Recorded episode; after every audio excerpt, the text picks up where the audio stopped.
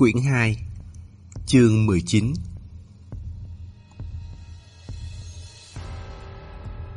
Tông Hàng rời đi rồi, dịch tám dẫn ô quỷ đi một đoạn ven hồ. Sau đó ngồi xổm xuống, vỗ vỗ đầu ô quỷ, lại chỉ chỉ về phương hướng núi đầu vịt. Ô quỷ xem hiểu, lắc lư đi về phía mép nước. Lúc vào nước, cánh bỗng chốc xòe ra, giống như đang làm nóng người. Dịch tám thở ra một hơi, tay sờ lên sau eo. Nơi đó, ngoài dao găm ô quỷ ra, thì còn một lọ thuốc gây mê cho động vật đã được phân liều.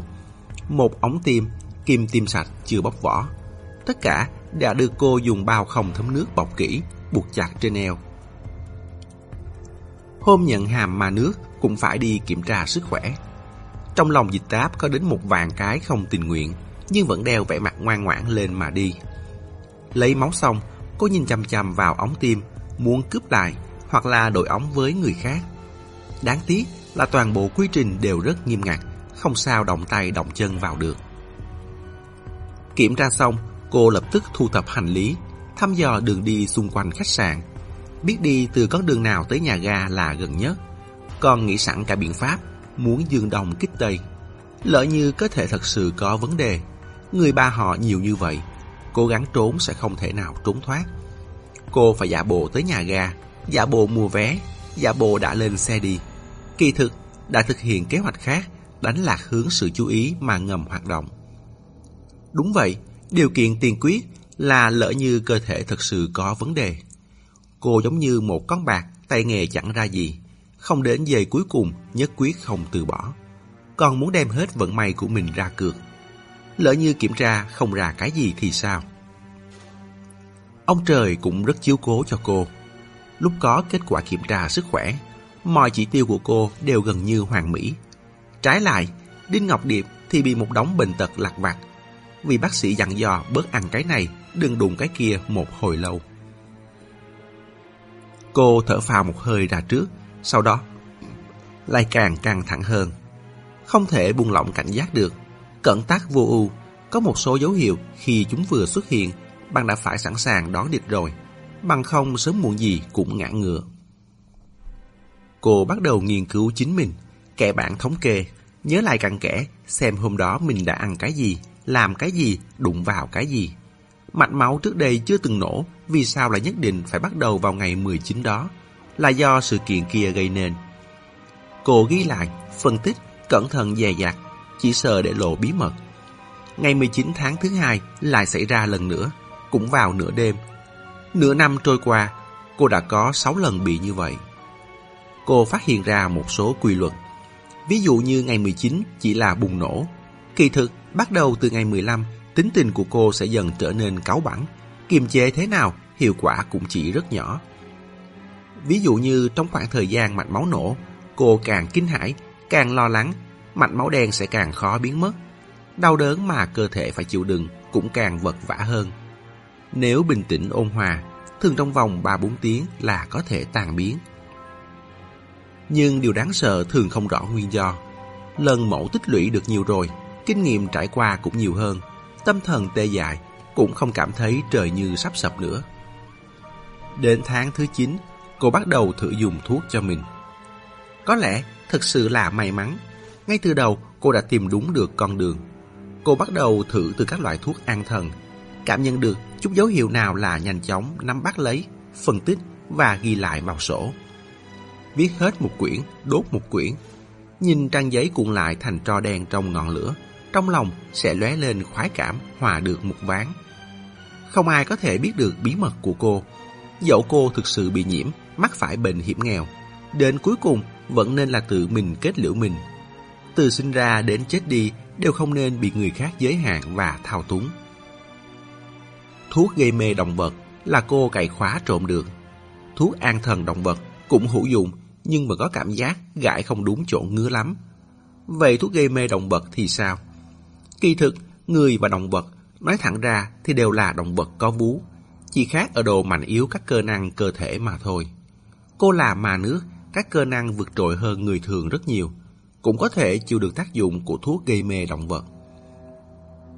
Năm nay, cô 24 tuổi, là năm tuổi hàng, năm thứ 10 giữ bí mật trong lòng.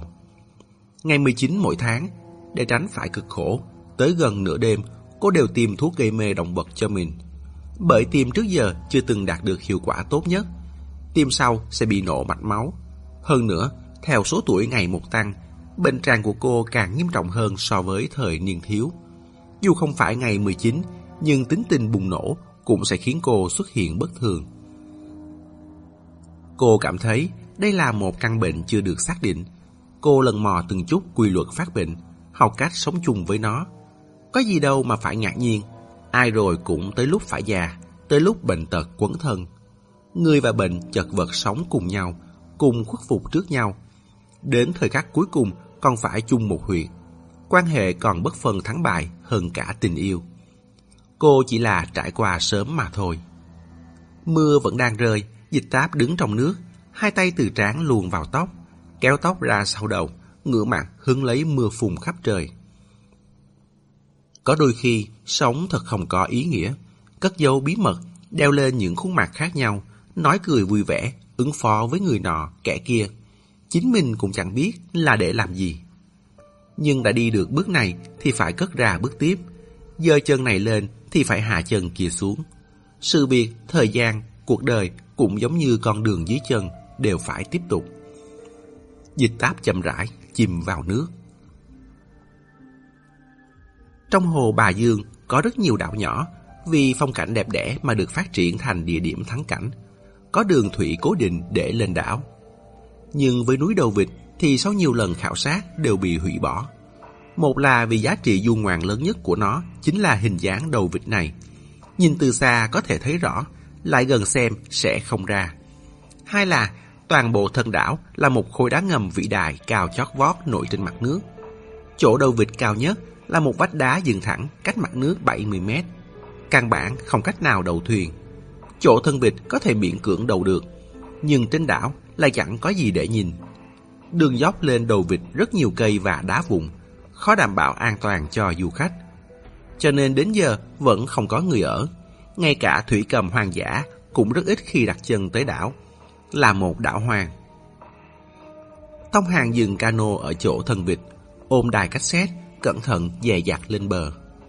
Không có ai ra đón, Tông hàng chừng chừ đi lên chỗ cao, nhỏ giọng gọi. Dịch tiêu! Đá vùng dưới chân trượt xuống, trên cao là rừng cây âm u. Đi được mấy bước, Tông Hàng trông thấy trên vách đá có chữ viết. Đi lên. Không biết là viết bằng cái gì mà còn hơi ống ánh dạ quang. Mắt hắn có nhỏ ánh sáng lại càng thêm rõ ràng. Vậy cứ đi lên tiếp vậy. Tông Hàng hơi căng thẳng, cẩn thận nhìn xung quanh. Nhưng dốc lên đảo gió lớn, lại thêm trời mưa, cây lá nghiêng ngã. ập vào mình toàn là tiếng vọng. Sau khi đi được một đoạn dài, lúc tưởng chừng như sắp khùng lên tới nơi, lại trông thấy hai chữ, lần này là viết trên đất. Tiếp tục. Tông Hàng ngẩng đầu nhìn lên, lên tiếp nữa là đầu vịt rồi. Đầu vịt là điểm cao nhất, là một mỏm đá nhô ra, rộng tầm một sân cầu lông. Đến đó sẽ không thể đi lên tiếp nữa. Mặt nào cũng là đi xuống, cũng không biết nên tiếp tục từ đâu.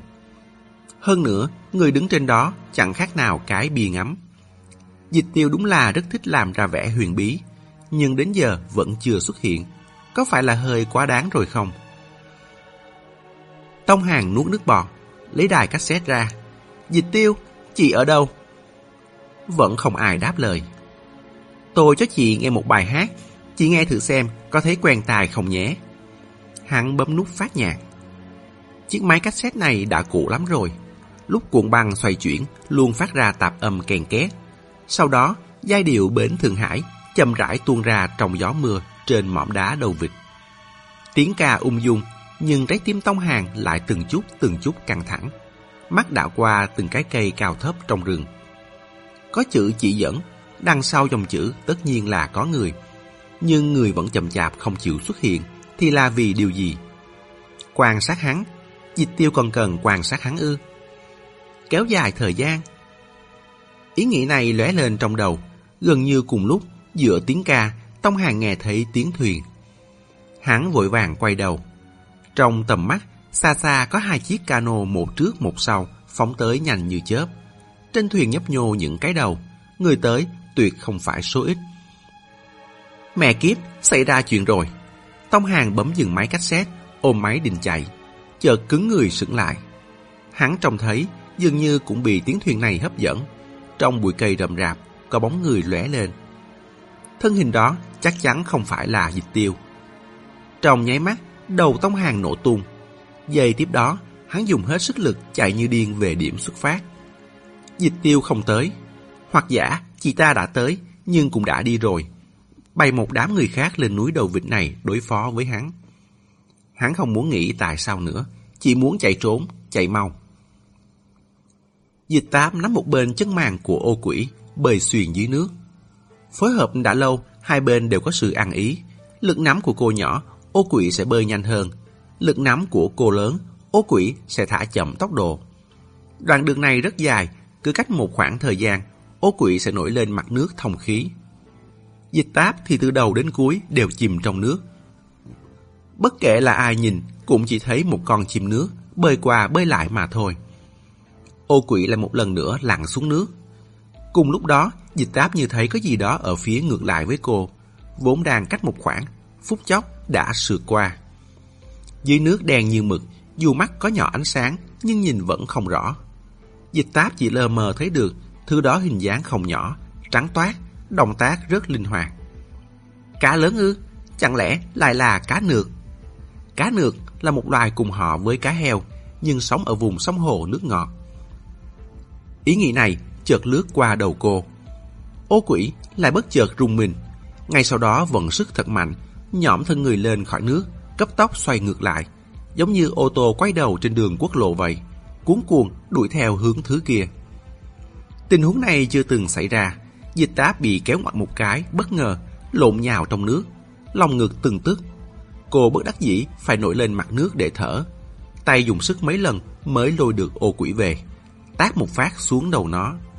Mẹ kiếp, đáng đánh, tình hình hiện giờ thế nào cũng chẳng thèm nhìn, còn nghĩ đến chuyện bắt cá ăn.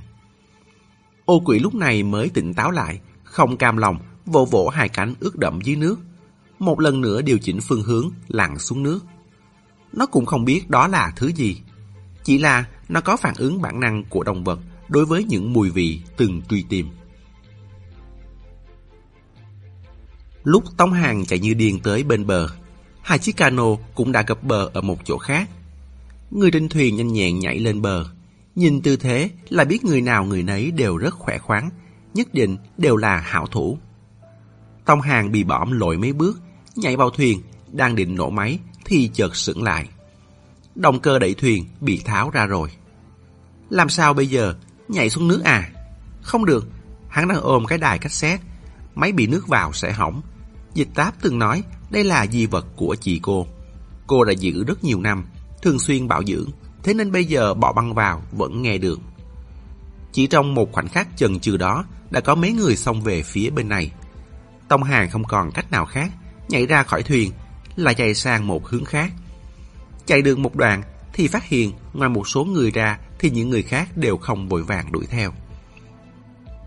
Họ tản ra trên bờ, cứ cách một khoảng lại có một người đứng, trong tay cầm một cây gậy dài, đầu gậy chọc xuống nước, còn có một số người lái cano tới đầu vách đá dựng đứng, tay cũng cầm một cái gậy như vậy. Giống như một vòng vây, nhưng nói thật thì bao vây trên nước thế này hữu dụng thật sao? Dịch táp nói, có nước là có chỗ dựa. Đảo này bốn mặt đều là nước. Hắn chỉ cần tìm một kẻ hở, nhảy xuống nước. Nhưng phải tìm một chỗ thỏa đáng giấu máy cassette trước đã. Tông Hàng nghiến răng, một tay bám lấy một tảng đá ngầm, sải bước nhảy qua một rãnh đá. Dịch táp ở dưới nước nghe thấy tiếng thuyền.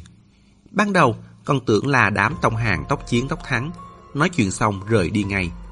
Nhưng tỉ mỉ phân biệt lại phát hiện ra không phải, hình như là hai cái cano. Hơn nữa, âm thanh từ xa tới gần đều là hướng về phía núi đầu vịt. Để cẩn thận, dịch táp kéo chân ô quỷ, tách khỏi chỗ âm thanh lớn nhất, hướng sang bờ đá ngầm lớn. Lúc gần tới bờ, cô buông chân ô quỷ ra. Ô quỷ lắc lư, đạp nước về hướng ngược lại. Có người gầm lên, thứ gì đấy? Dịch táp đang thầm cảm thấy may mắn vì có ô quỷ thu hút sự chú ý của đối phương. Thì đột nhiên, cả người như bị quệt trúng một gậy, lập tức va phải vách đá ngầm dưới nước. Xa xa vòng tới tiếng ô quỷ giải dùa. Dịch táp ngửa mặt lên trên, tay chân giật giật, miệng há hờ, hai mắt dại ra, mất mọi phản ứng trong mấy giây. Cô nghe thấy tiếng người như bột mì bị gió vải ra. Từng hạt, từng hạt chậm rãi rơi xuống, phủ lên mặt cô. Ơ kìa, là quả nước hoàng giả, Sai rồi, sai rồi, là vật biểu tượng của ba họ nhà chúng ta đây mà. Mau mau thu gầy lại. Nước hồ lạnh lẽo, sao động bên miệng mũi cô. Hồi lâu sau, chờ bên kia không còn tiếng gì nữa. Cô mới lạy bẫy bám vào các vết lồi lõm trên vách đá ngầm bò lên. Có tiếng người kêu đuổi, không biết là từ hướng nào. Tựa như dùi trống vậy, đập vào màn nhĩ, lúc nặng, lúc nhẹ. Ý thức của cô hơi mất tỉnh táo, không cầm được lắc đầu, hoặc tác mình mấy cái bạc tài. Đó là gậy điện bắt cá, vùng nước này bị nhiễm điện rồi. Cũng không biết ô quỷ thế nào, chắc cũng đã bị giật điện ngất đi. Cô thò tay ra sau, sờ soạn eo. Vừa nãy bị đập một cái, lò thuốc mê động vật cũng bị vỡ. Túi chống thấm nước cũng bị thủng một miệng nhỏ. Lại trải qua một khoảng thời gian ngầm nước, nước tràn đầy vào túi. Dịch táp muốn nôn, lại không nôn ra được. Cô lảo đảo đi về hướng chỗ tối, trong đầu chỉ có một ý nghĩ. Nơi này có người của ba họ, phải mau trốn đi. Tác dụng điện giật còn chưa qua hết, đầu dịch táp đã lại đầu muốn nước, cảm thấy bốn bề đầu đầu cũng là tiếng người. Trong mơ màng, tìm được một cái động chui vào, dựa lên vách động há miệng thở dốc.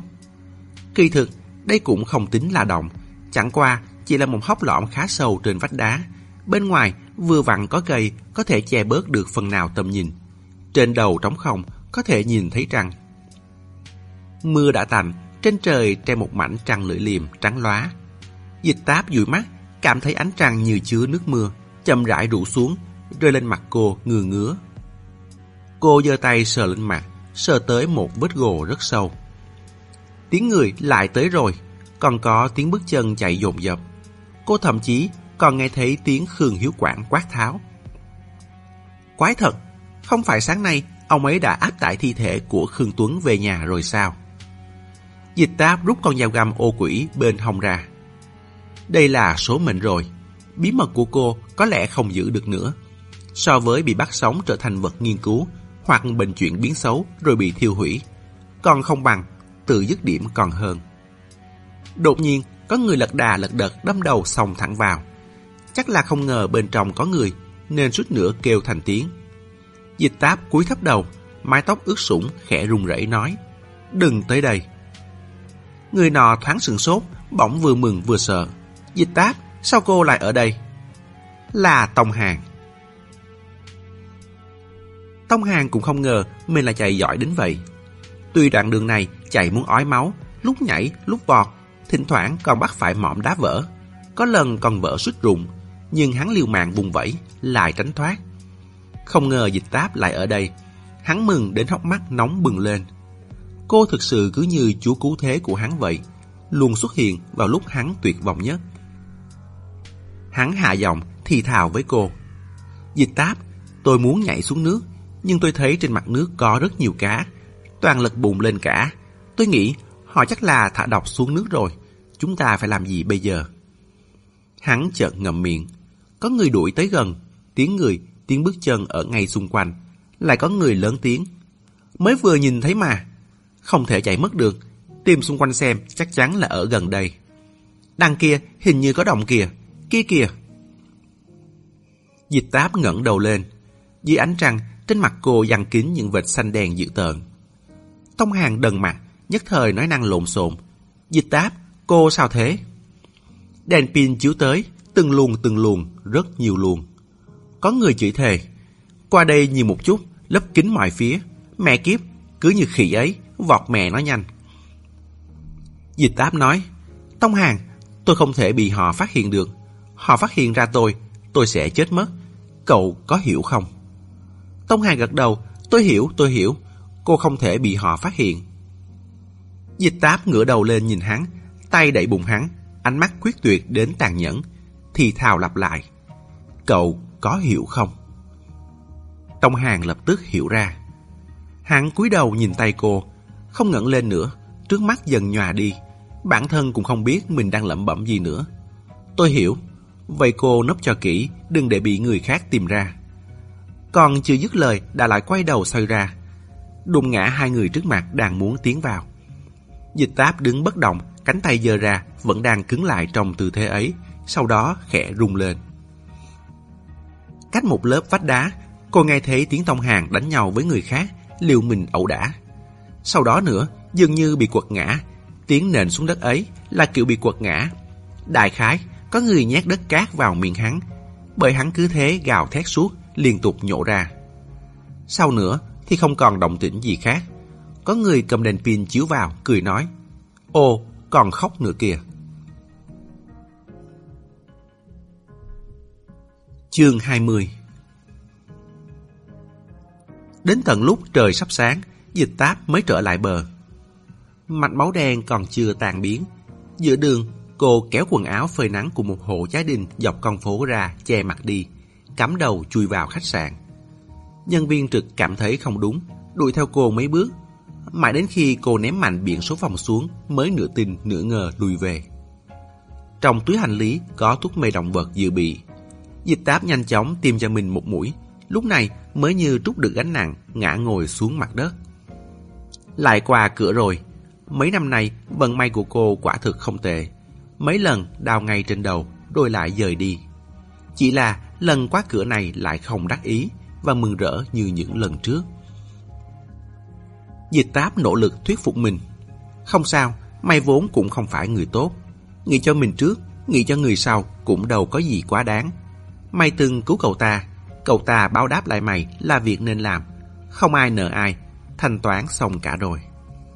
Lần này qua đây chỉ là để làm rõ chuyện Trần Hói. Hiện giờ đã điều tra xong cả rồi. Mình cũng hoàn toàn ẩn núp, đặt mình ra ngoài mọi chuyện. Còn ngoài ý muốn biết được sự tồn tại của lão ca, xem như công đức viên mãn rồi. Còn chuyện Khương Tuấn chết và cả Đinh Trường Thịnh muốn làm gì, cô căn bản cũng không quan tâm. Không chọc tới cô đã tốt rồi. Cô chỉ muốn lo cho mình mình thôi. Lão ca này giống như một con rắn thè lưỡi vậy. Cô lần đầu thử tiếp xúc, suýt nữa bị cắn ngược lại. Hay là mặc kệ người phụ nữ này đi. Nhiều năm như vậy, không biết nguyên nhân bệnh, cô cũng vẫn sống tốt mà. Dựa vào việc kinh doanh của mình mà xây nên một tường đồng vách sắt bao quanh mọi mặt cuộc sống của mình. Tạo thành một vòng tròn thoải mái, cần gì phải cố gắng tìm kiếm chứ. Ai đảm bảo được kết quả truy tìm chắc chắn là tốt. Cô liên tục nhủ thầm trong đầu như muốn thôi miên bản thân. Dịch táp, về Campuchia đi, chỉ có như vậy mới được an toàn. Hiện giờ không có bất kỳ ai nghi ngờ mày, mày càng im lặng, bí mật của mày sẽ càng an toàn. Phụ người cũng có sao đâu, có ai mà chưa từng phụ người khác. Là Phật chắc, mấy ngàn mấy vạn năm mới có một người như thế. Ngoài cửa vang sụt soạt như có tiếng động. Ai vậy? Tông Hàng, trốn về được rồi. Trong đầu dịch táp lóe lên, hốt nhiên cảm thấy vợ òa mừng rỡ. Cơ hồ dùng cả chân cả tay bò dậy lao ra cửa. Cửa mở ra, trong tầm mắt lại không thấy ai. Dịch táp sững sờ một lúc mới cúi đầu xuống xem. Là ô quỷ, cả người ướt sũng, vẻ cao ngạo lẫm liệt tựa hồ cũng đã bị điện giật rụng mất. Nó hơi ngơ ngơ, sau khi lên bờ không theo kịp dịch táp. Dịch táp cũng không quản đến nó. Cũng may nó đã quen mùi chủ nhân, nhiều lần bị lạc nhưng cuối cùng vẫn tìm được đường về. Nhân viên trực biết nó đã nộp 50 tệ tiền phí nên cũng không gây khó dễ cho nó. Dịch táp nhìn nó một hồi rồi mới mở rộng cửa. Vào đi. Ô quỷ lắc lư đi vào. Một con súc sinh mà còn hiểu được phải trở về, còn biết đường mà về. Tông hàng thì sao? Cô lại nghĩ tới câu nói của hắn lúc chuẩn bị lái thuyền đi. Lỡ gặp được tôi rồi, lão ca không cho tôi về, trực tiếp dẫn tôi đi chỗ khác thì sao? Vậy phải làm thế nào? Hẳn là trong vô thức, hắn đã cảm thấy gần gũi với cô, coi cô thành chốn về. Lần đầu tiên dịch táp nhận ra, phụ người không khó, nhưng còn phải xem là phụ ai. Phụ một tên lòng muôn giả thú, có thể coi là chuyện sảng khoái. Nhưng phụ một người tin tưởng mình như vậy, biết bị mình bỏ rơi mà vẫn suy nghĩ cho mình, thì gọi là trăm mối ruột mềm, muôn chủng mùi vị. Cô thở dài một hơi, cầm điện thoại lên gọi cho Khương Hiếu Quảng. Một hồi lâu sau, Khương Hiếu Quảng mới nhận máy, giọng nói lộ vẻ mệt mỏi. Nếu không phải biết đêm qua ông có mặt ở núi Đầu Vịt, dịch táp còn thật sự cho rằng ông đang buồn vì mất con. Táp táp, có việc gì à? À đúng rồi, có phải cháu đã về Campuchia rồi không? Dịch táp trả lời, chưa à. Cô hít mũi, điều chỉnh lại tâm trạng. Chú Khương, anh Tiểu Khương luôn rất tốt với cháu. Thế này đi, trong lòng cháu rất khó chịu. Cháu muốn qua tìm chú, góp chút sức lực làm hậu sự cho anh Tiểu Khương. Lấy người chết ra làm cớ có phần thất đức, nhưng cũng chẳng băn khoăn được nhiều như vậy. Khương Hiếu Quảng thoáng lưỡng lự đáp. Cũng được, có điều táp táp, người chết rồi còn rất nhiều chuyện, phải khai giấy báo tử, còn phải chuẩn bị quàng linh cũ với mai táng. Chú chưa chắc đã có thời gian quan tâm tới cháu, có khi đến mặt còn chẳng gặp được.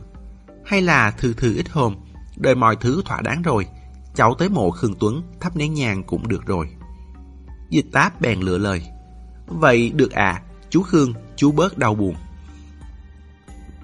Gọi cuộc điện thoại này rồi, đại khái Khương Hiếu Quảng cảm thấy cô là kẻ dối trá không thành tâm, ra vẻ khách sáo. Có điều cũng chẳng sao, cô không để bụng mình sẽ lưu lại ấn tượng gì cho người ta. Dịch táp siết chặt lấy điện thoại, mày nhíu lại.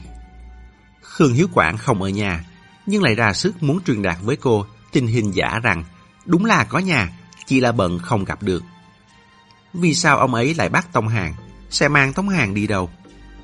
Trong chớp mắt, cô chợt nhớ tới câu nói Dịch Vân Xảo đã thần thần bí bí tiết lộ cho cô. Thuyền đã tới chưa? Nếu quả đúng như lời Dịch Vân Xảo nói, thì còn một con thuyền khác. Khương Hiếu Quảng biết, Đinh Trường Thịnh cũng biết. Ngày đó ở bến tàu, trước ánh mắt của bao người, Khương Hiếu Quảng mang thi thể của Khương Tuấn rời đi, mà Đinh Trường Thịnh thì lại tiếp tục hành trình theo thuyền du lịch. Có khi nào đều là ngụy trang cả không? Sau đó, hai người họ sẽ ngầm hội hợp lại trên con thuyền thần bí kia. Nói cách khác, muốn tìm Khương Hiếu Quảng có thể lần theo Đinh Trường Thịnh. Cuộc gọi thứ hai, dịch táp đánh cho Đinh Ngọc Điệp. Như thường lệ, Đinh Ngọc Điệp bị đánh thức mà nổi quạo. Dịch táp bỏ điện thoại ra xa khỏi tai, đợi hắn cáo gắt xong rồi mới vào chủ đề chính. Anh đang ở lão già miếu hả? Ừ. Đinh Trường Thịnh đâu có theo thuyền tới Cụ Giang không? Không có, ông ấy và thằng con nuôi với một vài người nhà họ Đinh đã xuống ở lão già miếu rồi. Anh đoán là họ muốn đi khảo sát địa điểm, dù sao cánh vàng này sớm muộn gì cũng phải mở. Họ ở đâu? Vào huyện rồi, vùng nông thôn của lão già miếu ấy, hiểu không? Thôn quê như vậy, họ sao ở quen được chứ? Chỉ có anh mày đây không kén chọn mới bằng lòng ở nhà trọ nông thôn. Anh chắc chắn không? Nói nhảm, lão già miếu bé tí, cả đám cùng xuống thuyền. Ông ấy còn gọi anh mày đi cùng xe đấy. Anh không thèm đi cùng đường với họ, từ chối rồi. Dịch táp trầm ngâm. Xuống thuyền ở lão già miếu, lại vào huyện ở. Có phải là vì con thuyền kia vẫn chưa tới không? Đinh Ngọc Điệp rút cuộc cũng tỉnh táo lại. Mày hỏi mấy cái này làm gì? Dịch táp hỏi một đằng, nói một nẻo. Hôm nay anh ở đó cả ngày à? Sắp xuống nước tìm thuyền đắm chưa? Ừ đó, vừa nhắc tới cái này, Đinh Ngọc Điệp lập tức hưng phấn, còn muốn khiến cô ngưng ngay nóng lòng. Táp táp, mày biết không, địa danh chỗ này thú vị cực. Trong hồ có một gò sao rơi, đối diện với thành phố Lư Sơn, hiện giờ từng có một huyện tên là Đốm Sao. Dân bản xứ nói, đó là bởi vì chỗ này từng có thiên thạch rơi xuống. Có một nhà thơ từng viết là, đá trong hồ hôm nay, năm đó là sao trời. Còn cả Lệ Đạo Nguyên nữa, cũng từng viết trong Thủy Kinh Chú là truyền rằng ngày ấy có sao rơi, bèn lấy làm tên cho chốn này. Ờ. Ờ cái gì mà ờ, mình nói nhiều như vậy mà nó lại đáp mỗi chữ ờ. Đinh Ngọc Điệp cảm thấy mình đang mặt nóng dáng mong lạnh. Lúc anh xuống nước thì giúp em để ý một cái xem gần đó có con thuyền nào không nhé. Đinh Ngọc Điệp tức giận. Trên hồ sao có thể không có thuyền? Cả ngày đều có thuyền, thuyền tới, thuyền lui có được không? Không phải, thuyền này nhất định sẽ có chỗ nào đó khác biệt. Ví dụ như đầu ở một chỗ nào đó không đi. Trên thuyền có thể có người của ba họ. Đinh Trường Thịnh cũng có thể quay lại lên thuyền. Anh thấy ông ta thì theo dõi hộ em, kịp thời báo cho em biết. Đinh Ngọc Điệp thắc mắc, tại sao, sao anh lại phải giúp mày cái việc vặt này? Mày tìm đại một thằng quậy nước nhà họ dịch mà sai không được à? Anh đường đường là mà nước. Dịch táp cúp máy. Cái con võ Đại lan một mẫu bà tấc này, nhờ cậy hắn mà cái gì cũng không giải thích, còn dám cúp máy. Đinh Ngọc Điệp lửa giận ngút trời, rống lên với điện thoại. Ly hôn, anh với mày ly hôn. Ăn xong bữa sáng, Đinh Ngọc Điệp quần đùi, áo ba lỗ, đạp dép lê. Nhét điện thoại di động vào túi chống thấm nước bao kín, vứt dây leo lại rồi ra cửa. Cả người từ trên xuống dưới, chỉ có tóc là được chải chuốt cẩn thận, buộc túm lại. Bên trên cắm cái thoa hoa bướm. Hắn đã sớm quên sạch lời dịch táp nói. Ngang vàng quả nho nước, đẹp nhất là đầu bướm. Hôm nay, hắn muốn dừng cánh ở vực nước mất mạng của nơi này. Tối qua, hắn đã trò chuyện với ông chủ nhà trọ. Ông chủ thao thao bất tuyệt, toàn kể truyền thuyết của nơi này.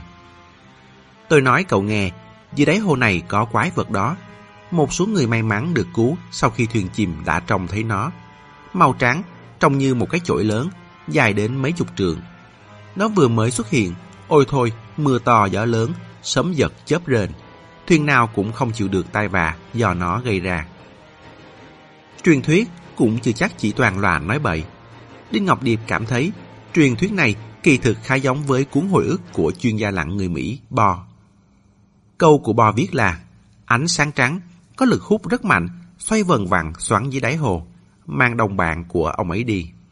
Còn trong truyền thuyết thì là quái vật hồ màu trắng giống như một cái chổi lớn, dài đến mấy chục trượng. Nghĩa là cả hai thứ đó đều có một điểm chung, đều trắng và dài, có thể cử động. Đinh Ngọc Điệp chọn một góc khuất, nhỏ hai giọt ánh sáng vào mắt, rồi nhảy tùm xuống nước. Cảm tạ lão tổ tông đã ban cho cơm ăn. Thợ lặn chuyên nghiệp đã qua đào tạo xuống nước cũng phải trang bị đầy đủ, lưng đeo bình dưỡng khí. Sau khi xuống nước, hành động chậm chạp. Một khi xuất hiện tình huống đột phát, dù chỉ là bị rong tảo hay lưới đánh cá đã hỏng quấn phải thôi, cũng đã có thể nguy hiểm đến tính mạng rồi. Nhưng mà nước thì khác. Đinh Ngọc Điệp cảm thấy mình là cá, người cá, tứ chi linh hoạt. Trời sinh đã hợp với sóng nước, không cần lo lắng về vấn đề oxy, có thể liên tục quậy đạp trong nước. Cũng không cần phải e ngại về áp lực nước, bởi cơ thể có thể tự điều tiết. Vùng nước ở đây cũng không sâu lắm, chừng 30 mét. Hắn phiêu du trong nước, bắt chước thế chạy vọt bằng cả tứ chi của con báo. Đáy nước có bùn lắng, bị hai tay hắn bới một cái, bùn đen bốc lên như sương mù tỏa ra. Lăn lộn đến trưa vẫn không có thu hoạch gì. Đinh Ngọc Điệp cảm thấy nên ngủ trưa rồi. Hắn đào một cái động trong bùn, vùi người vào đó, nằm ngửa mặt lên trên, lại dùng bùn trát lên mặt và trán, chỉ để lộ ra hai lỗ mũi và đôi mắt. Cảm giác này sướng chết được, như đang đắp bùn khoáng toàn thân vậy. Hơn nữa, nằm yên như vậy giống như một xác chết. Nhìn đáy thuyền trên cao như nhìn đế dài người ta chạy đông chạy tây. Nếu người trên thuyền biết, dưới đáy hồ có một đôi mắt đang nhìn chằm chằm vào mình, không biết sẽ khiếp sợ đến mức nào. Đinh Ngọc Điệp hài lòng hết sức. Đang dương dương đắc ý, chợt liếc thấy cách hơn 10 mét bên trên, có thứ gì đó lướt qua. Vùng nước này nhiều thuyền ít cá. Đinh Ngọc Điệp xuống nước cả nửa ngày, đến một con cá cũng không thấy. Bỗng nhìn thấy có vật sống, trong lòng sững lại, phản ứng đầu tiên là cá nược. Loài động vật được gọi là cá nước này có thể dài đến 1m6, 1m7, nặng 70-80 cân. Lại tập trung vào nhìn. Không đúng, hình dáng này là một con người. Ánh mắt hắn bám sát lấy người kia, tim càng đập càng mạnh, trong họng cũng không biết đã nghẹn xuống bao câu chữ thề rồi. Không chút trang bị nào mà lại có thể ung dung bơi dưới độ sâu hơn 10 mét như thế. Tám chân nước cũng không làm được, chỉ có thể là ma nước. Nhưng mà nước của ba họ có đặc điểm riêng. Khương Thái Nguyệt và Đinh Hải Kim đều đã già, rất hiếm khi xuống nước. Người kia là ai? Chẳng lẽ ngoài ba họ vẫn có mà nước khác? Đinh Ngọc Điệp gắn hết sức chậm rãi, bò sát đáy nước đi theo. Khả năng chiếu xuyên xuống nước của ánh mặt trời có hạn. Dưới khoảng 10 mét còn có thể có ánh sáng, nhưng dưới đáy nước thì gần như là tối mịt rồi. Bởi vậy nên Đinh Ngọc Điệp coi như là đi trong bóng tối, vô cùng bí mật. Đi theo chừng một đoạn, người kia nghiêng người, thân hình còn rất thon thả. Là phụ nữ. Lại nhìn tiếp, toàn thân người phụ nữ đó đều bọc kín mít, đến đầu cũng che hết lại. Giống như một xác ướp bọc vải lớp lớp có thể cử động. Hơn nữa, bọc trên người toàn là màu trắng bạc. Nhìn lướt qua, quả là rất giống cá nược. Cô ta nổi lên trên. Đinh Ngọc Điệp nín thở, thấy rõ hình dạng đáy thuyền, đi vòng sang một phía khác rồi bơi lên. Nhưng vị trí vẫn luôn giữ ở thấp hơn người phụ nữ kia. Người phụ nữ lặng lẽ nổi lên mặt nước, dán lấy mép thuyền mà di chuyển, đưa tay vỗ vỗ lên thân thuyền, có nhịp điệu, có nặng nhẹ như một tín hiệu đã quy ước từ trước. Rất nhanh sau đó, trên thuyền thả xuống một cái thang dây. Người phụ nữ kia leo lên. Đinh Ngọc Điệp gắn hết sức, nấu mình trong góc chết của tầm mắt. Cơ thể dừng thẳng trong nước, đầu ngẩng lên gần như ngang bằng với mặt nước. Trước mắt chỉ có một lớp nước rất mỏng. Đây là một con thuyền công vụ trong sông, đa số dùng để sửa chữa đường thủy, khơi thông tắc nghẽn dưới nước, đo đạc, trục vớ các loại, bất cứ lúc nào cũng có thể bắt gặp. Thả neo dài hạn lại càng bình thường, tuyệt đối không có gì kỳ quái. Hắn trông thấy lúc người phụ nữ kia trèo tới thân thuyền, có người cúi xuống đưa tay kéo cô ta lên. Xem khẩu hình có vẻ như là nói, tới rồi. Vải trưởng, Đinh Ngọc Điệp ngựa cổ đến phát đau, eo rụt ra sau, lại lặn xuống nước. Khương Hiếu Quảng, ông ta không ở nhà lo tang sự cho con trai, mà lại chạy tới lão già miếu làm gì? Khương Hiếu Quảng nhìn dịch tiêu ướt từ đầu tới chân. Trên mặt, bao kín chỉ lộ mỗi đôi mắt. Cảm thấy chỉ còn như vậy sẽ bị ngột. Trên thuyền có phòng vệ sinh đó, có muốn đi lau người trước không? Không cần, vào chuyện chính luôn thôi. Khương Hiếu Quảng đưa chị xuống khoang đáy. Bên đến trường Thịnh, chú nói với ông ta thuyền vẫn chưa tới.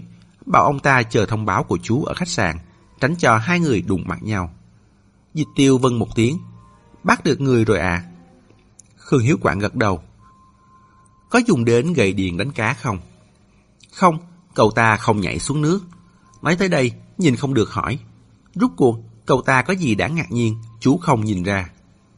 Dịch tiêu đáp, không phải đã thỏa thuận rồi sao? Gặp được Khương Tuấn rồi, cháu sẽ nói cho chú biết. Xuống cầu thang, băng qua lối đi, cả một đường không gặp ai. Lúc tới căn phòng cuối cùng, Khương Hiếu Quảng đi lên mở khóa, chìa khóa xoay kịch vòng, lại không vội đẩy ra ngay. Dịch tiêu, tốt nhất là cháu nên chuẩn bị tâm lý đi đã. Dịch tiêu nói, cháu đã sớm chuẩn bị xong rồi. Khương Hiếu Quảng đẩy cửa ra. Mặt tường cạnh cửa bay một lư hương, bên trong chất chồng tàn hương. Xong dẫu vậy cũng không ác được mùi hôi thối đập vào mặt.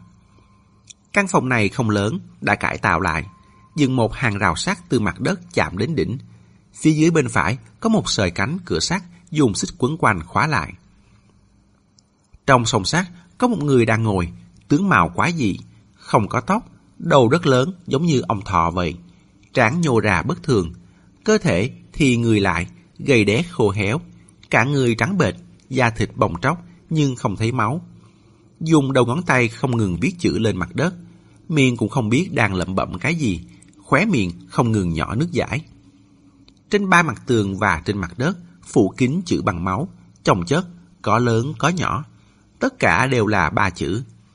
Chúng nó tới rồi. Có thể nhìn ra được, những chữ đó ban đầu viết rất đủ máu, đủ lực. Về sau thì dường như máu dần hao kiệt.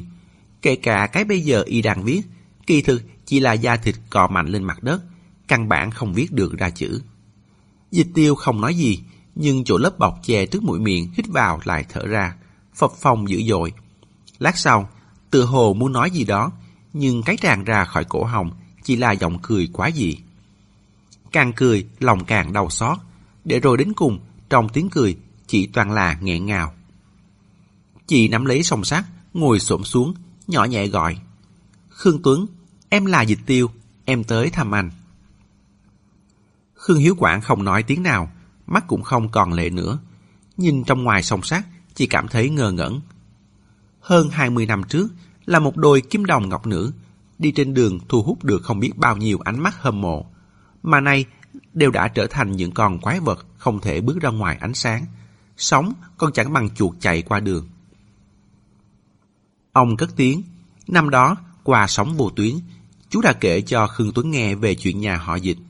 Nói nó đừng đi theo, tránh phá hỏng quy củ. Nhưng nó lo cho cháu, nên vẫn cùng cháu xuống đồng. Ở chuyện này, nhà họ Khương không phụ lòng cháu. Nói tới đây thoáng chần chừ. Dịch tiêu, ban đầu chú sợ Khương Tuấn bị bắt giam chịu khổ, nên mới làm giao dịch với Đinh Trường Thịnh. Bảo ông ta giúp chú giấu giếm tình trạng của Khương Tuấn. Thực ra lúc đó, chú cũng muốn giúp cháu. Dịch tiêu nói, không sao à, chăm sóc cho con trai ruột của mình trước là lẽ tất nhiên. Chị nắm song sắt đứng lên. Anh ấy như vậy bao lâu rồi à? Mấy năm gần đây mới như vậy. Cũng không phải lúc nào cũng thế. Cũng có lúc tỉnh táo. Nhưng mỗi lần nhắc tới chúng nó hay chúng nó tới rồi, cả người đều sẽ rơi vào trạng thái mê sản như thế này. Không cho nó vào, nó sẽ dùng móng tay cấu xé da thịt, chấm máu viết chữ. Viết rồi lại viết, máu cũng chảy hết. Dịch tiêu thì thào, sao chịu đựng được vậy? Câu này thực chất là chỉ hỏi Khương Tuấn. Nhưng Khương Hiếu Quảng lại tưởng là hỏi ông cười khổ đáp. Quen rồi. Ông từng nghe người ta nói thế này. Nói rằng người đã chết sợ dĩ phải cúng tuần, kéo dài chuyện đưa tiễn này đến 49 ngày. Thực hiện không biết bao nhiêu nghi thức.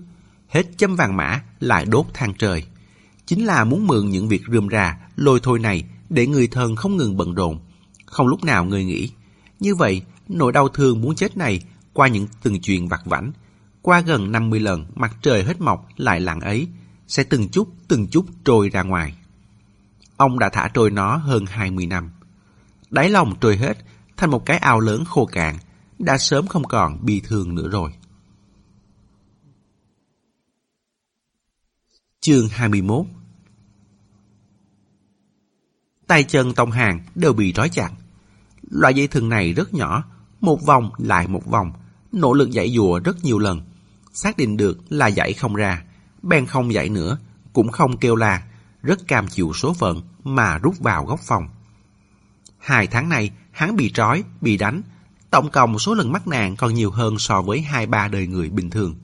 Quả nhiên là khổ thì mới gầy, từng trải khiến người ta trưởng thành.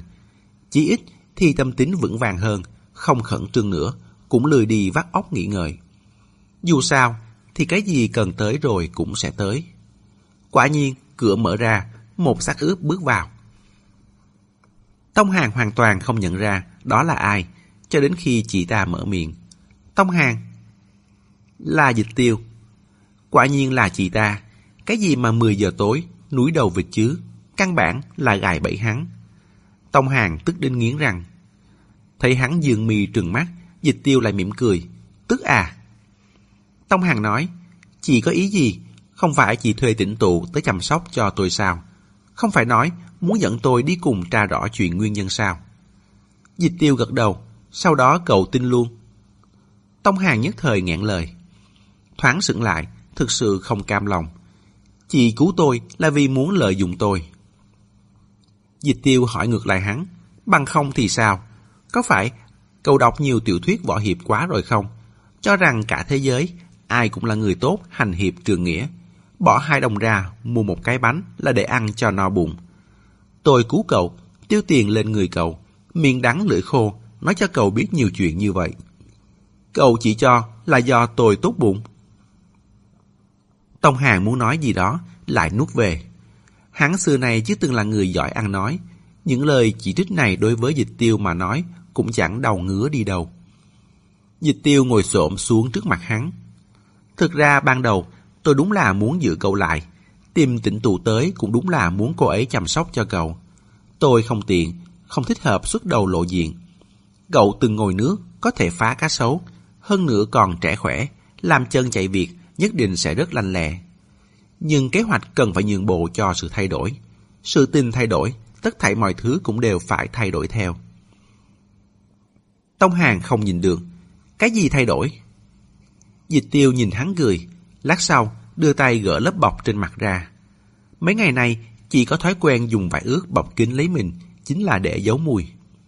Một thứ mùi thối rửa ập thẳng vào mặt. Trái tim Tống Hàng nảy mạnh lên một cái. Mùi trên người dịch tiêu, từ đầu tới cuối, đều giống như một sợi dây vi diệu, muốn sâu chuỗi nên thứ gì đó. Lúc mới gặp, mùi thối rửa trên người chị rất nhẹ. Sau khi khởi tử hồi sinh, mùi khó ngửi trên người chị biến mất, hoặc có thể nói là giảm bớt đi rất nhiều. Hiện giờ, thứ mùi này lại càng nồng nặc hơn. Dịch tiêu từng nói, cho đến khi nó giống mùi xác chết thối rửa rồi, tôi sẽ không còn cách cái chết bao xa nữa. Tông Hàng rùng mình. Có phải chị... Dịch tiêu ngắt lời hắn. Tôi sắp chết rồi. Chị từ từ kéo lớp vải bọc mặt ra. Không ai có thể có hai lần cơ hội. Chúng ta cùng bị trúng đạn bỏ mình, bị dìm xuống hồ. Lúc tôi mở mắt ra, đã tưởng rằng mạng mình lại lần nữa quay lại. Kết quả là không phải. Đời này của tôi, ông trời đã phù tôi. Vậy tôi phải phù cả thế giới. Sói muốn ăn thịt, có thịt ở gần đó, nó sẽ đi cắn. Trong chuyện này không có đúng sai. Tôi không sai, cậu cũng không đáng chết. Nhưng tôi sắp chết rồi, cậu làm miếng thịt cứu tôi, tôi sẽ đi cắn xé. Cậu có thể hận, nhưng tôi cũng không có gì để mà phải xin lỗi, hiểu không? Tông Hàng hỏi, sao tôi lại là miếng thịt cứu chị? Dịch tiêu không đáp. Chị nhìn khuôn mặt của Tông Hàng. Trên mặt hắn có vết trầy da, miệng vết thương còn dính chút bùn cát, nhưng vẫn cho người ta cảm giác sạch sẽ, có lẽ là bởi ánh mắt sạch sẽ. Dù sao cũng từng đồng sinh cộng tử với nhau một hồi, không ngại cho hắn làm một con ma biết rõ mọi chuyện. Dịch tiêu cất tiếng, tôi kể cho cậu nghe một câu chuyện nhé. Cậu còn nhớ không, tôi từng đề cập với cậu rằng ba họ có một nhà thờ tổ. Vạn sự đều có khởi nguồn. Chuyện đã quá xa xưa, không có bản ghi chép bằng văn tự nào để xác thực cẩn thận. Đều chỉ là truyền miệng từ thế hệ này sang thế hệ khác. Bây giờ nghe kể giống như một câu chuyện truyền kỳ hơn. Ba họ có thủy tổ, tên đã không thể tra rõ, nhưng lúc mọi người nhắc tới thì có thói quen dùng từ ông tổ kèm với họ. Thành ra là ông tổ họ Đinh, ông tổ họ Khương, ông tổ họ Dịch. Ba người họ từ hồ xuất hiện vào cùng một khoảng thời gian. Mỗi nhà men theo một con sông lớn mà kiếm ăn, lấy vợ sinh con. Thiên phú thần kỳ có thể sống dưới nước này cũng bắt đầu từ họ. Khi đó, không bị kiểm soát việc sinh con. Đứa trẻ vừa được mười mấy tuổi đã thành thân sớm, rồi lại sinh con. Thế nên trong vài thập niên ngắn ngủi, ba người ban đầu đã trở thành ba gia tộc lớn, còn cháu thành đàn. Bốn năm thế hệ cùng ở một nhà. Mỗi nhà đều biết hai nhà còn lại là thân thích. Tuy rằng cụ thể thân từ lúc nào thì không ai nói rõ được. Ba nhà dần qua lại với nhau, rồi có kết thành thông gia. Quy củ của ba họ cũng được hình thành trong khoảng thời gian ấy. Ba vị tổ tông đều trường thọ. Nghe nói đều sống đến trăm rưỡi, trăm sáu mươi tuổi. Lúc qua đời, ngoài để lại bản lịch canh vàng thô sơ đầu tiên ra, thì còn có di ngôn dặn dò. Di ngôn xuất phát từ vị nào, không cách nào phân chia cụ thể được. Rốt cuộc, có đúng là từ chính miệng lão tổ tông nói ra hay không, cũng không cách nào nghiệm chứng. Dù sao, thì cũng được truyền miệng xuống từng đời một như thế. Dặn dò cái gì mới là chuyện quan trọng. Một là, chuyện của ba họ là bí mật, mỗi nhà đều phải thủ giữ. Ngoài đồng hành được thuê ra, thì không thể nói với người ngoài. Hội trưởng quản thuở sơ khai có cơ cấu giống một cơ quan chấp hình hơn, được thiết lập là để nghiêm phạt, thậm chí xử tử những người để lộ bí mật. Hai là không nên coi cái trời ban là cái phúc vĩnh cửu. Thứ khả năng lại giống này được di truyền xuống theo các đời. Vì có dòng máu ngoại lai hòa lẫn vào và sự mở rộng nhân số không ngừng của gia tộc có thể sẽ từng bước làm nó suy yếu đi. Khi sự suy yếu này dẫn tới liên tục bị lật nồi, thì cũng chứng tỏ chuyện đã trở nên nghiêm trọng. Ba họ đã đứng trước cuộc tuyệt diệt đang cận kề của khả năng này. Nhưng không phải là không có biện pháp bù đắp. Lúc nguy cơ này thực sự tới, có thể đến đầu nguồn sông lớn tìm hầm đất trôi nổi. Hầm đất trôi nổi, nói trắng ra, chính là một cái động. Phía sau có hai chữ trôi nổi, vậy là nói rõ vị trí của cái động này căn bản không cố định. Lão Tổ Tông cho manh mối địa điểm 12 chữ. 12 chữ đó là Nơi nhánh sông như chổi, đất mở cửa, gió sọc sao đẩu. Lại xuất khẩu thành thơ, bốn câu, tiên đoán khoảng thời gian đi mở hầm đất trôi nổi. Chẳng phải Long Vũ mà bay, chẳng có mặt vẫn có mặt hay chăng. Ngồi trơ cũng biết sự đời, càng quà chưa tiếp, ngập trời hỏa bay. Đời sau của ba họ đã trải qua nhiều cuộc thảo luận. Đối với 12 chữ này cũng tạm giải mã được cơ bản. Nơi dòng sông như chổi, nơi dòng nước tách nhánh thành hình đuôi chổi có rất nhiều, hẳn là chỉ đầu nguồn của ba dòng sông, bởi nơi đó có vô số mạch nước nhỏ. Vào thời Thanh, Hoàng đế Khang Hy từng phái người thăm dò đầu nguồn sông ở địa khu Thanh Tạng. Sau khi sứ thần đến đó, đối mặt với nhiều con sông như vậy, có chút cảm giác không biết phải làm thế nào. Trong tấu chương bẩm về, thậm chí còn dùng một câu so sánh làm ví dụ để giải thích vì sao mình không xác định được đầu nguồn. Câu đó chính là đầu nguồn như chổi, phần tách quá rộng. Còn mấy chữ sau, đất mở cửa, gió sọc sao đổ, thì có nghĩa là cửa động hẳn là mở trên đất bằng, trong đồng có gió. Do đồng chỉ mở thẳng từ trên xuống dưới, gió từ sâu trong đồng thổi thốc lên nên mới có thể là gió sọc sao đổ.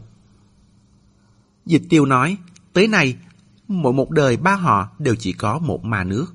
Hơn nữa, đời nhà này có rồi, đời kế tiếp sẽ xuất hiện ở nhà khác. Hoàn toàn không có quy luật tuần hoàn gì. Còn khó đoán hơn cả hoàng đế lật thẻ bài thị tẩm. Có người từng so sánh, còn cháu ba họ, người nào cũng có dáng vẻ của mà nước. Ai ai cũng có khả năng là mà nước, chỉ khác ở chỗ vẽ rồng điểm mắt. Lão tổ tông ban cơm cho ai, người đó chẳng khác nào được điểm mắt. Khả năng này ước không được, trộm không được, giành cũng không được. Tông Hàng lẩm bẩm. Bởi vậy, nên trong lòng các người, hầm đất trôi nổi là một nơi thần kỳ. Các người cảm thấy đến đó rồi, nó không chừng có thể nhận được khả năng này đúng không? Dịch tiêu bật cười, vô vàng cảm khái. Đúng vậy, ai cũng nghĩ như vậy. Trong những người sinh thời không thể làm mà nước, có rất nhiều người hậm hực. Lúc gắt gỏng, lời ra khỏi miệng cũng na ná nhau. Có tin ông đây tới Tam Giang Nguyên một chuyến không? Nếu may mắn vào được hầm đất trôi nổi, khi đi ra cũng có thể làm tổ tông mà nước. Có điều trăm ngàn năm qua, đối với cái được gọi là hầm đất trôi nổi này, mọi người cũng chỉ nói ngoài miệng vậy thôi. Dù sao, mở canh vàng vẫn đang rất thuận lợi. Lợi tức thu được càng đủ để người người đều có thể sống giàu sang. Nhân thể xen vào một câu, để tránh khiến người ta nghi kỵ. Trong ba họ, có không ít người cũng sẽ ngụy trang làm nghề khác. Ví dụ như diễn xiết đóng thùng, hàng lưu, làm gốm, nấu mì, may đo quần áo. Bởi không lấy làm nghề mưu sinh, đều chỉ là hứng thú sở thích, nên lại càng thêm chuyên tâm, xuất ra được không ít người lành nghề. Mà đến gần 100 năm trở lại đây, lật nồi trong lời tiên đoán bắt đầu xuất hiện. Ba họ mới bắt đầu đặc biệt quan tâm tới địa khu nguồn sông, thậm chí có lần còn phái người tới đó trú đóng, tìm mọi cách nghe ngóng về tin tức của cái động này. Trong lúc đó, chuyện lật nồi liên tiếp xảy ra. Hơn nữa, đúng như lời tổ sư già nói, chất lượng ma nước được chọn lọc thông qua thức thí bác khảo, quả nhiên đời sau không bằng đời trước. Dịch tiêu nói, cậu cũng coi như từng phá cá sấu, thế nhưng cậu có biết yêu cầu của phá cá sấu nguyên bản là thế nào không? Phải một mình đơn độc, mặc áo già lót trong, chống ăn mòn, chỉ dùng cái cạn cá sấu và dao găm ô quỷ, đối phó với cá sấu lớn dài đến mấy chục thước, phải bị cá sấu nuốt chửng, sau đó phá bụng mà ra. Đây mới là phá cá sấu. Đáng tiếc, đây chỉ là truyền thuyết, mà nước bây giờ cũng không ai làm vậy được nữa. Tim Tông Hàng đập thình thình trong lòng ngực. Hắn nhớ tới một câu dịch tiêu từng nói với hắn. Tôi sẽ biến thành như vậy. Cậu cũng sẽ biến thành như vậy. Đều liên quan tới chuyện bọn họ bị lật nồi. Hiện giờ xem ra, lời này nói thực chất cũng không đúng hẳn. Liên hệ trước sau chân chính hẳn phải là.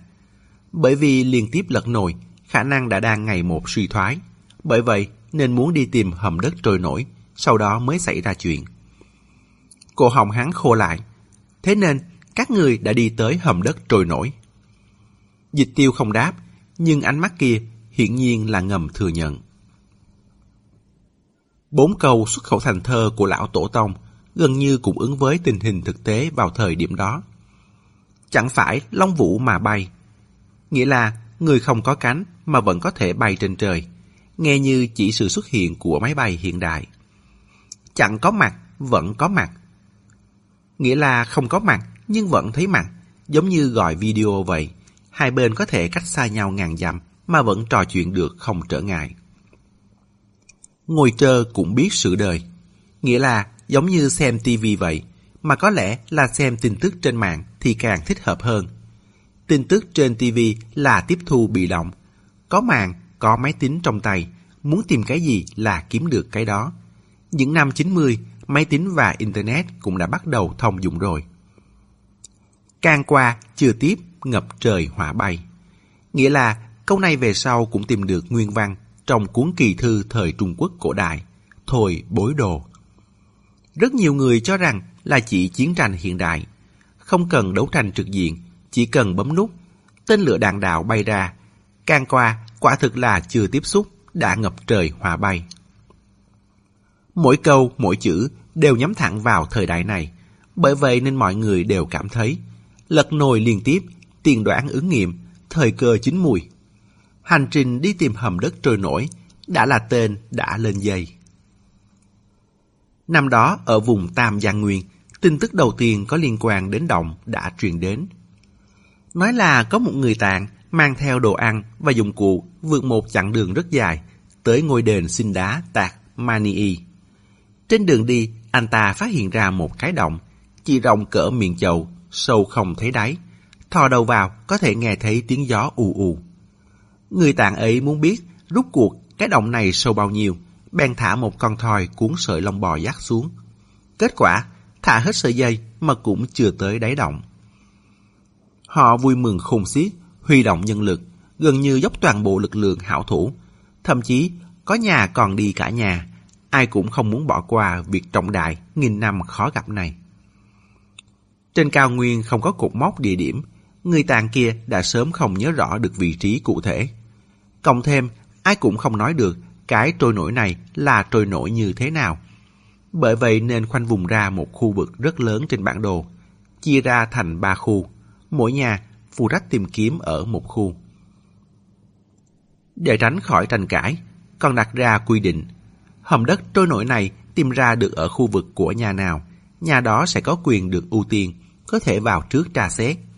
Nếu thật sự xuất hiện thần quang phổ chiếu, năng lực trên người tăng vọt, đó cũng là may mắn của người ta.